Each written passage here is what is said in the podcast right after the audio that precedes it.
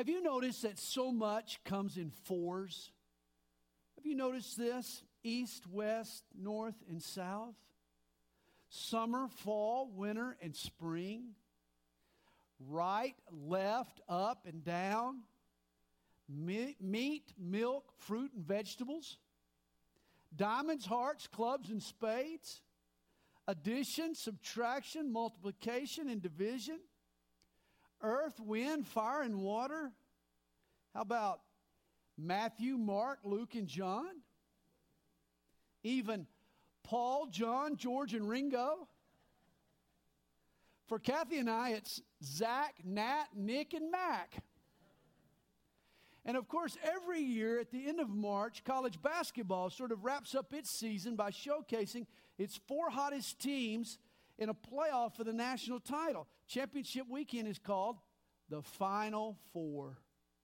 And in a sense, this is what Paul does in these closing verses of Ephesians. He summarizes his whole letter with a final four peace, love, faith, and grace. You see, all the Christian life can be summed up by these final four blessings I've entitled this morning's message, The Final Four, or perhaps a better title, The Fab Four.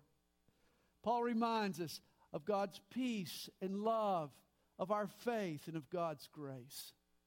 But first, he speaks of the man who delivered his letter. He mentions his buddy Tychicus in chapter 6, verse 21, and there's where we'll begin reading. But that which you also may know my affairs and how I am doing, Tychicus a beloved brother and a faithful minister in the Lord, will make all these things known to you, whom I have sent to you for this very purpose, that you may know our affairs and that he may comfort your hearts.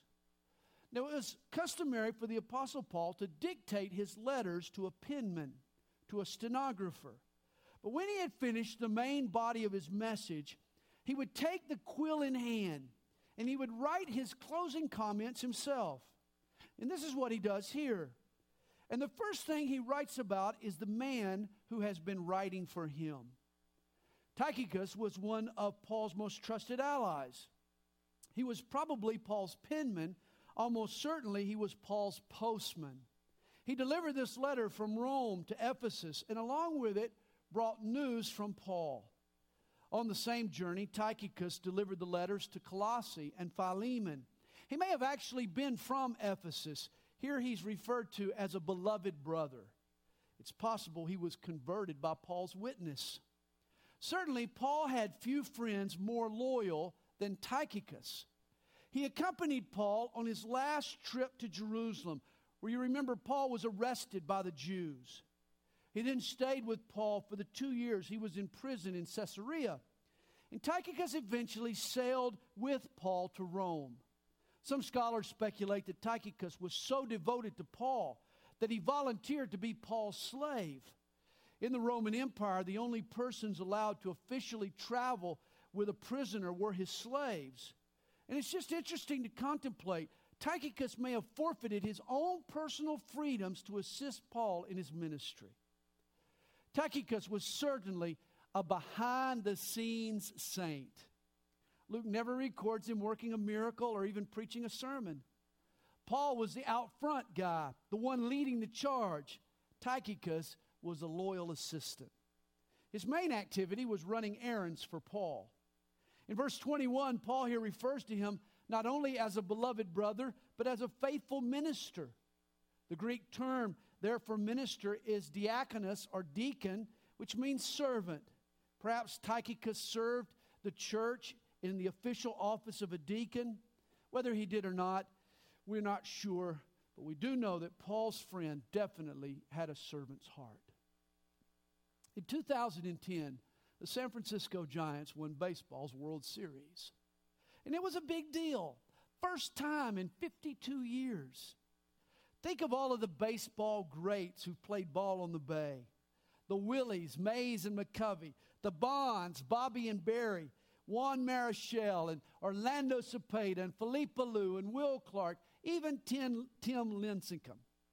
But it wasn't a star who delivered the World Series trophy to the players in the locker room there in Arlington, Texas. It wasn't a star who got the honor, it was their longtime equipment manager. Mike Murphy has cleaned spikes and mended pants and ordered bats and rubbed up baseballs for the Giants since 1958. Murph was there not only in the good times, but in the bad times as well. After the World Series win, General Manager Brian Sabean remarked, When I saw him on the field afterward, I got teary eyed. Murph is as important to this organization as anyone. He makes players feel comfortable in a family way, and that should not be overlooked. Murphy was allowed the honor of handing over the World Series trophy to the Giants. And after delivering the celebrated trophy to the celebrating players, Murph turned to a clubhouse attendant and pointed to some equipment bags that needed to be loaded onto a truck and said, Get to work. And just like that, still drenched with champagne, Mike Murphy was back to being a servant. No wonder he has a name plaque that sits on his desk that reads, Mike Murphy, character builder. It is a special man, a special woman who can find their success in the shadow of another person. Yet this was Tychicus. We would call him a support person or an assistant, but there is little doubt Paul would not have been the man he was without the loyal support of Tychicus and other such assistants like Timothy and Titus. You see, to get the full picture of the role that Tychicus played in the apostles' life, recall 2 Corinthians chapter 11. There, Paul itemizes his trials, the difficulties that he had endured over his lifetime. He says, In journeys often, in perils often, in perils of robbers, in perils of my own countrymen, in perils of the Gentiles, in perils in the city, in perils in the wilderness, in perils in the sea, in perils among false brethren, in weariness and toil, in sleeplessness often, in hunger and thirst, in fastings often, in cold and nakedness. Now, you need to remember that Tychicus was with Paul and shared in many of these perils. You see, Paul and Tychicus were more than just casual acquaintances or even close friends. They occupied the same foxhole. They were more like army buddies. The trials that they had endured bonded their hearts for life. It reminds me of the Lone Ranger and his sidekick Tonto. You know, our BBS is all about favorite uh, friendships of the Bible. Well, the Lone Ranger and Tonto were one of television's greatest friendships. Think of all of the scrapes and the near misses and the harrowing experiences they overcame together. I mean, every afternoon. That's why Tonto had a special name he used for the Lone Ranger. You remember what he called him? Kemosabe, which means faithful friend. This describes the relationship between Paul and his sidekick Tychicus. They were Kemosabes in Christ. Hey, let me encourage you. If you've been blessed with such a friendship, please don't neglect it. Certainly don't take it for granted. Nothing is more valuable than a true kemosabe. You know, some people go their whole life long without experiencing this kind of friendship. That's why it amazes me how easily folks who are blessed to find such a relationship will jeopardize it by prioritizing other interests. Oh, they'll relocate at the drop of a hat, or get distracted by some hobby, or clam up, or let little things cause a split. Then one day they wake up, and the friendship they once valued isn't what it used to be or could have been. Listen to the quote from one older man at the, nearing the end of his life, he writes, What counts most as I look back over the years are not my accomplishments, but rather the friends who worked with me as partners in these accomplishments.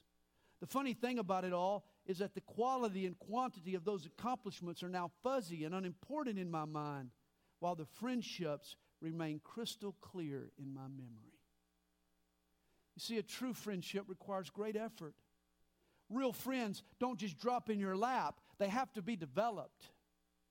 I love the description off, offered by actress Susan St. James.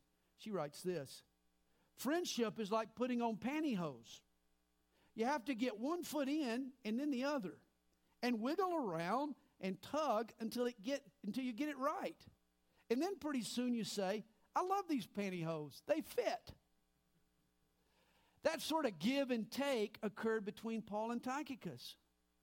You know, they had to invest in each other's lives. They had to work out their problems. They had to work on their friendship. You see, you don't endure the hardships they were forced to face without making an investment in each other and a commitment to each other. Through all that they experienced, they forged a friendship. To me, it's no accident that Paul mentions his friend Tychicus after his thoughts on spiritual warfare. All the battles that they had fought together, the attacks they had endured together, the wounds they had suffered together, the victories they had won together, this all cemented their friendship. This is why, if you don't have a Kemosabe in Christ, a really committed Christian friend, I've got to ask you have you gotten involved in your church? Have you jumped into a foxhole? Have you prayed next to someone and for someone? Or have you been sitting at home, af- afraid to enlist, content to let others fight the spiritual battles for you? See, Paul knew that true friends have to be cultivated. I mean, why do you think Paul is sending this letter to the Ephesians? He loved this church and he wanted to see his friends grow and abound in God's blessings. In Paul's day, writing was painstaking, parchment was costly, delivery was by foot. And yet, Paul saw the advantage and he made the effort to stay in touch. He writes them this letter. Remember the old jingle I went out to find a friend, but could not find one there. I went out to be a friend, and friends were everywhere. Paul wrote an actual letter with paper and ink to cultivate a friendship. The least we can do is send an email or shoot a text.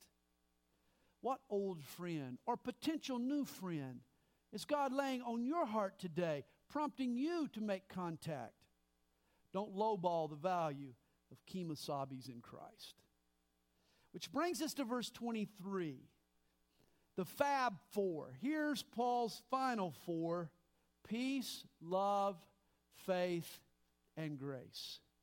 Peace to the brethren and love with faith from God the Father and the Lord Jesus Christ. Grace be with all those who love our Lord Jesus Christ in sincerity. Amen.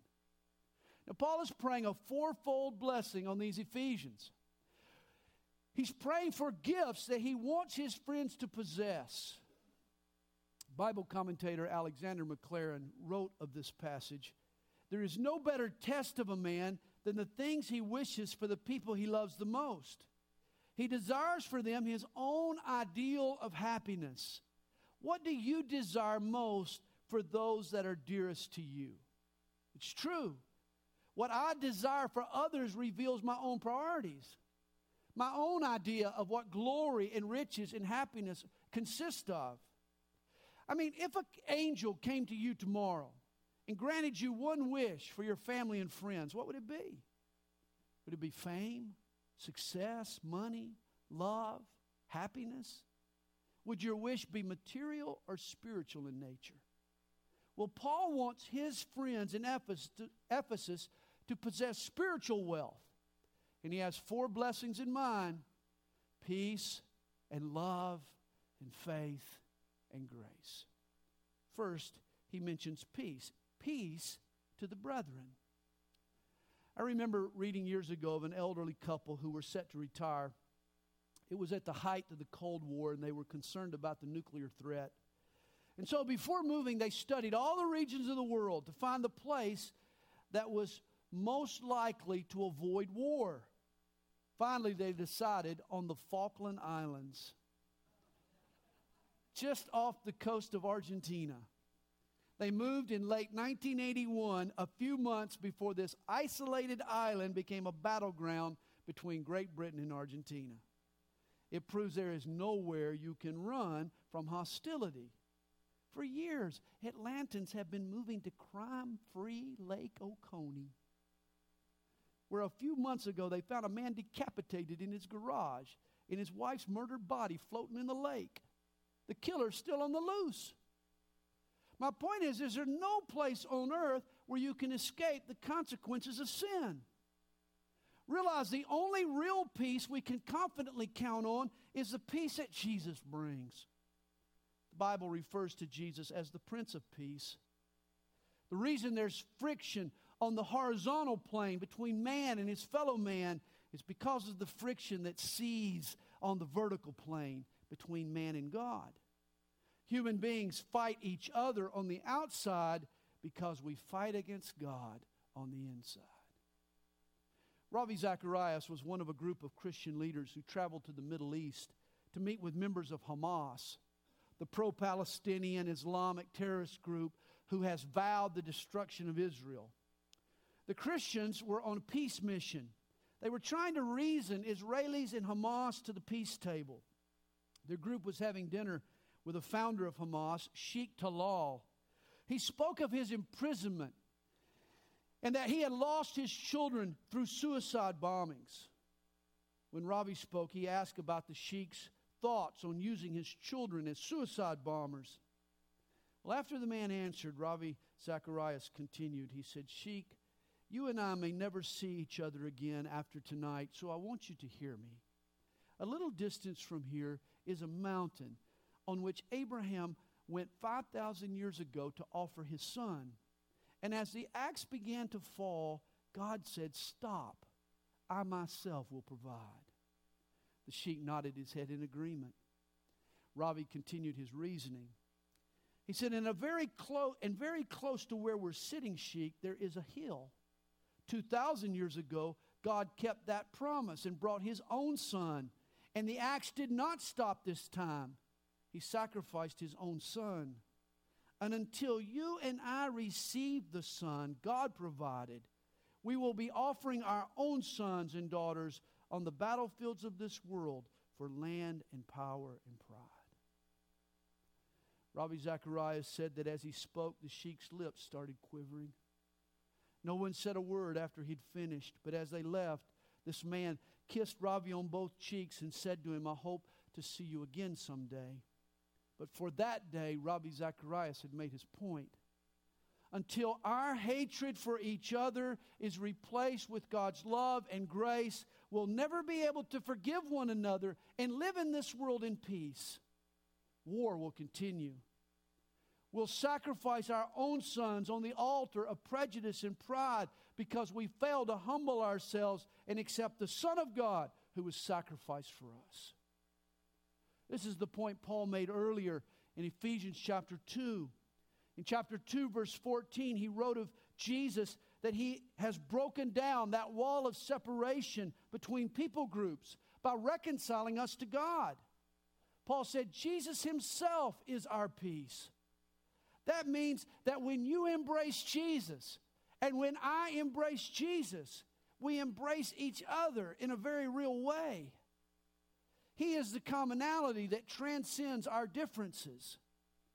And this is how Jesus brings together Arabs and Jews, and blacks and whites, and women and men, and young and old, and husbands and wives, and parents and children, and brothers and brothers. He really does offer us a supernatural peace. For some people, when they give their life to Jesus, they're freed instantly from cigarettes or even from cocaine. For me, I experienced a different kind of deliverance. 36 years ago, I gave my life to Jesus. I became brand new inside. And from that moment onward, all of the bigotry I had ever held in my heart for people different from me disappeared. It was gone. I was liberated, free to love. God's love took over my life, from that moment on, I have seen people differently. And it was miraculous, every bit as much as if I'd been freed from alcohol. You see, this is the peace that Jesus promises us in John 14, verse 27. Peace I live, leave with you, Jesus said. My peace I give to you. Not as the world gives, do I give to you. I mean, the treaties negotiated by this world are only ceasefires. They end the hostilities long enough for both sides to reload. Human contrived peace is temporary and superficial. It sends the fighters back to their corners until the next round. but it doesn't give them a reason to be friends. Whereas the peace that Jesus brings buries the hatchet once and for all. His cross resolves the conflict. In fact, the peace of God runs deep. It runs so deep. It's not dependent on an outward truce or a situational calm. It's spiritual and inward. God's peace transcends our circumstances. Think of a violent storm at sea. The winds and the waves are churning on the surface of the water. Anything caught in the whitecaps is in for a wild, tumultuous ride. But now dive deep. Go deep to the ocean floor, and you'll find a world undisturbed by the turmoil on the surface. And this is the secret of God's peace. Don't look for peace in the midst of circumstances. No, go deep with Jesus. Dive into the sea of God's love, and you'll find a secret place of calm and composure. If you want God's peace, the answer is depth. Author Kent Hughes writes For those who have not experienced this peace, no words will suffice. For those who have experienced it, no words will quite do. This kind of miracle peace is a blessing from God, and it's Paul's desire that it be granted to these Ephesians. As well as love. He says, Peace to the brethren and love from God the Father and the Lord Jesus Christ. 14 times in Ephesus, Paul mentioned, eh, in Ephesians, Paul mentions the word love. For love is the key ingredient in the Christian life. You know, when Jesus was asked to identify the greatest of the commandments, he gave them two. He said, Love God with all you've got and love your neighbor as yourself. So much is contingent on our loving God. 1 Corinthians chapter 2 verse 9, eye has not seen nor ear heard, nor have entered into the heart of man the things which God has prepared for those who love him. There's great blessings in store for those who love God. 1 Corinthians 13 tells us that we can speak with tongues and move mountains and give all our money away to feed the poor, but without love, we ain't nothing. It's been said when God measures us, He doesn't wrap the tape around our minds or our muscles, but our heart. It's so important that we love God. And yet, so often, it's like keeping a flame alive on a windy day. There's so many strong winds that would want to blow in and snuff out that love. You realize it's the tendency of all love to grow cold. Someone once asked, What's so remarkable about love at first sight? It's when people have been looking at each other for 50 years that it becomes remarkable. It's true, isn't it? Love has a way of growing stale and stagnant, even in our relationship with God. Notice Paul's statement here in verse 24 recipients of God's love are those who love him sincerely. Their love is untainted by hypocrisy. See, God doesn't expect us to be perfect or spotless. The psalmist says that God knows our frame, that we're but dust. And yet, the one thing that God does expect is sincerity. Often, when I officiate a wedding, I tell the couple, None of us expect you to be perfect. We all know you, we know better. But we do expect you to be faithful. And this is also true in our love for God, that we remain loyal to God. You see, in the halls of heaven, you'll find gold and silver and pearls, but the one thing you won't find, you won't find anything plastic or phony. We're told in 1 Corinthians chapter 3 that all Christians will pass before the judgment seat of Christ, not to determine our salvation. It's not our faith that's being tested here, it's our works. The good deeds done for Jesus, were they done out of love or of selfish, egotistical reasons? Was our motivation pure? Were we sincere? You know, there are actually two letters in the New Testament to the Ephesians. No, you won't find 1st and 2nd Ephesians. You have to go to Revelation chapter 2 to find the second letter to the Ephesians. It was written not by Paul, but by Jesus. One of Jesus' seven letters to the churches was to the church at Ephesus. And you remember what he told them? They had left their first love. Their love was no longer fresh and warm and sincere, it had chilled, it was growing cold. And in Revelation 2, the church at Ephesus, though it had a full docket of service, they were going through the motions without the devotion. And it was time for them to repent, to fan the flame of their love, to recall their initial responses to Jesus. It was time for them to return to their first love. They needed to prioritize the Lord's love for them. See, if you want to avoid a love that grows cold, if your desire is to sustain a passionate, sincere love for Jesus, then here's an important verse for you to remember. 1 John chapter 4 verse 19. We love him because he first loved us. I mean, what came first? God's love for you or your love for him? Of course, his love for you. It's it's our, our love for God is fueled by our understanding of his love for us. This is why we're told in Jude 21 keep yourself in the love of God. It's our understanding and focus on God's love for us that keeps our love for Him alive. Paul said the same thing in 2 Corinthians 5, verse 14 For the love of Christ compels us. His love is the compelling and appealing and attractive force, it's our great motivator. God's love for me is the internal combustion of the Christian life. It's His love for me that stokes my love for Him. What's the key to me loving God?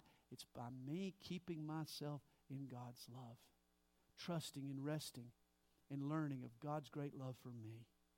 Sir Isaac Watts wrote this of God's love Love so amazing, so divine, demands my soul, my life, my all.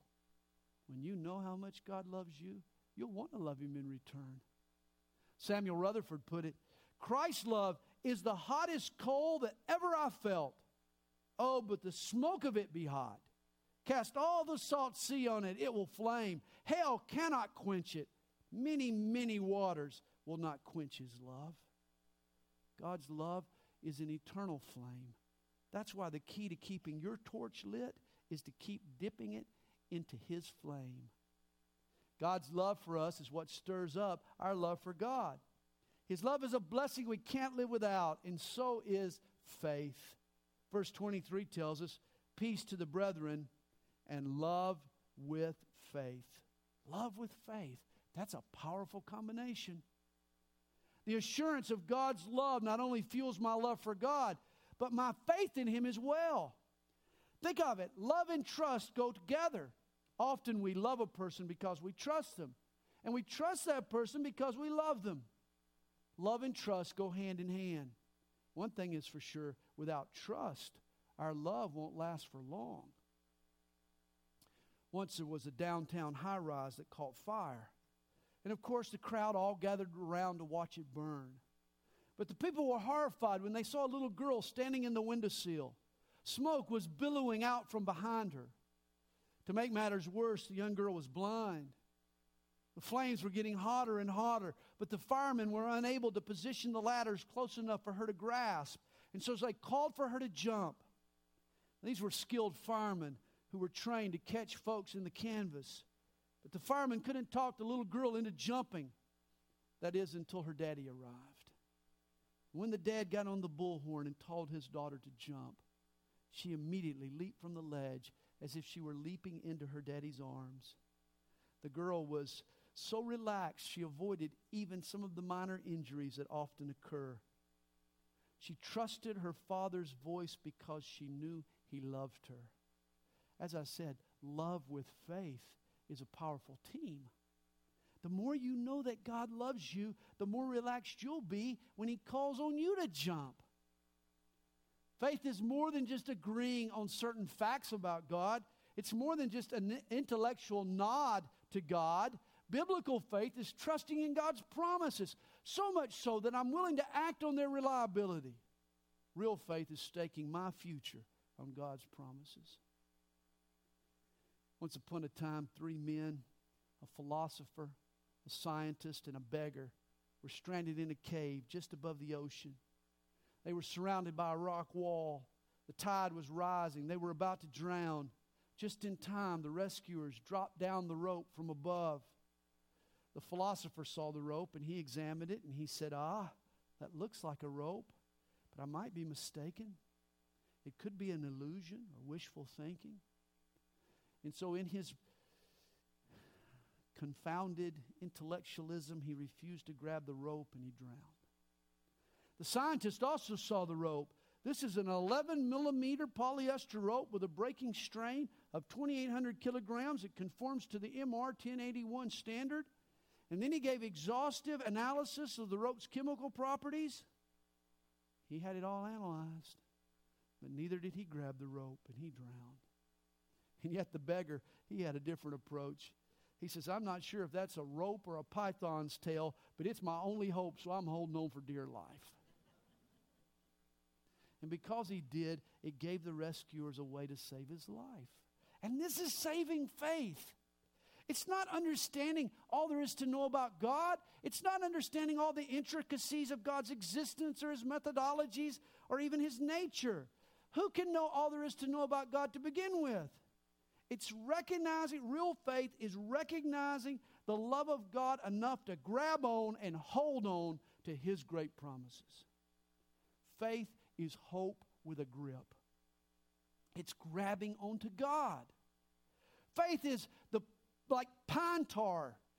You know, faith is to a uh, to us like pine tar is to a baseball player. He takes that pine tar and he smears it on the handle of his bat. Why? To enhance his grip. And just as pine tar helps him holding helps him to hold on during his swing, faith helps us. When it's our time in the batter's box of life, when it's our opportunity to take a big swing at life, you need to apply the spiritual stickum that we call faith. Don't you think you'll be more successful with a stronger faith so that you can hold on to the promises of God? Well, finally, in verse 24, Paul mentions grace peace and love and faith, and now grace. Grace be with all those who love our Lord Jesus Christ. Recall, Paul introduced this letter to the Ephesians in chapter 1, verse 2, with a greeting of grace and peace. Grace was his first word to them. Now, grace is his last word to them as well. This term translated grace is a Greek word, charis, from which we get our English word charisma. And it has two meanings here.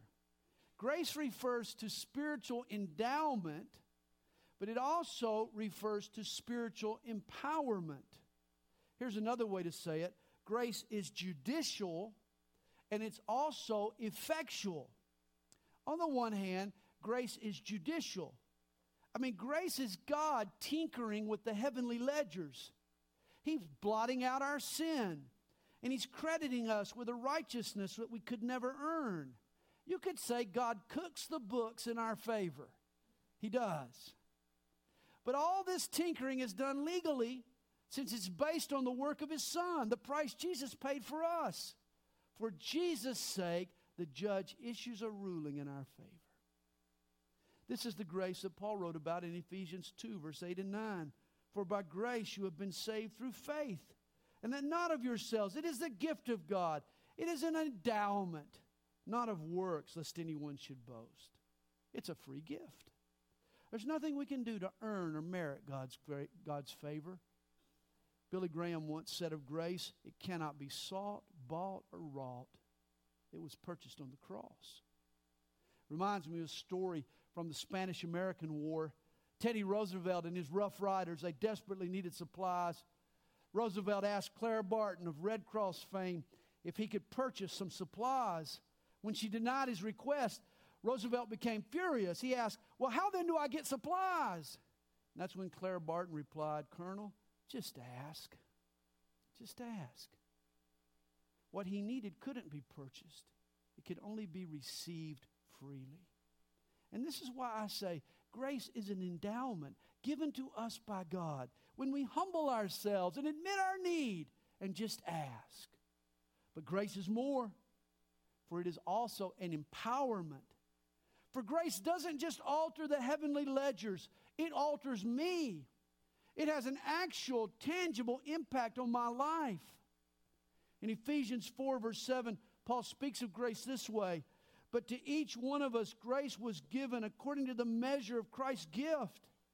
And then he discusses our place in Christ and our purpose for Christ and the power of Christ. This is also how Paul defines grace in Ephesians 2, verse 10. For after he speaks of grace as an endowment given by God freely, in the very next verse, he describes the impact that endowment has upon our everyday lives. He says, For we are his workmanship, his poema, his work of art, created in Christ Jesus for good works. It's not only judicial, it's effectual, has an effect on us. Grace doesn't just tinker with the heavenly ledgers, it pulls me off the ledge and gives me a reason to live. God's grace impacts my life, it sucks me into its web, it drives me to greater love for God and works for God.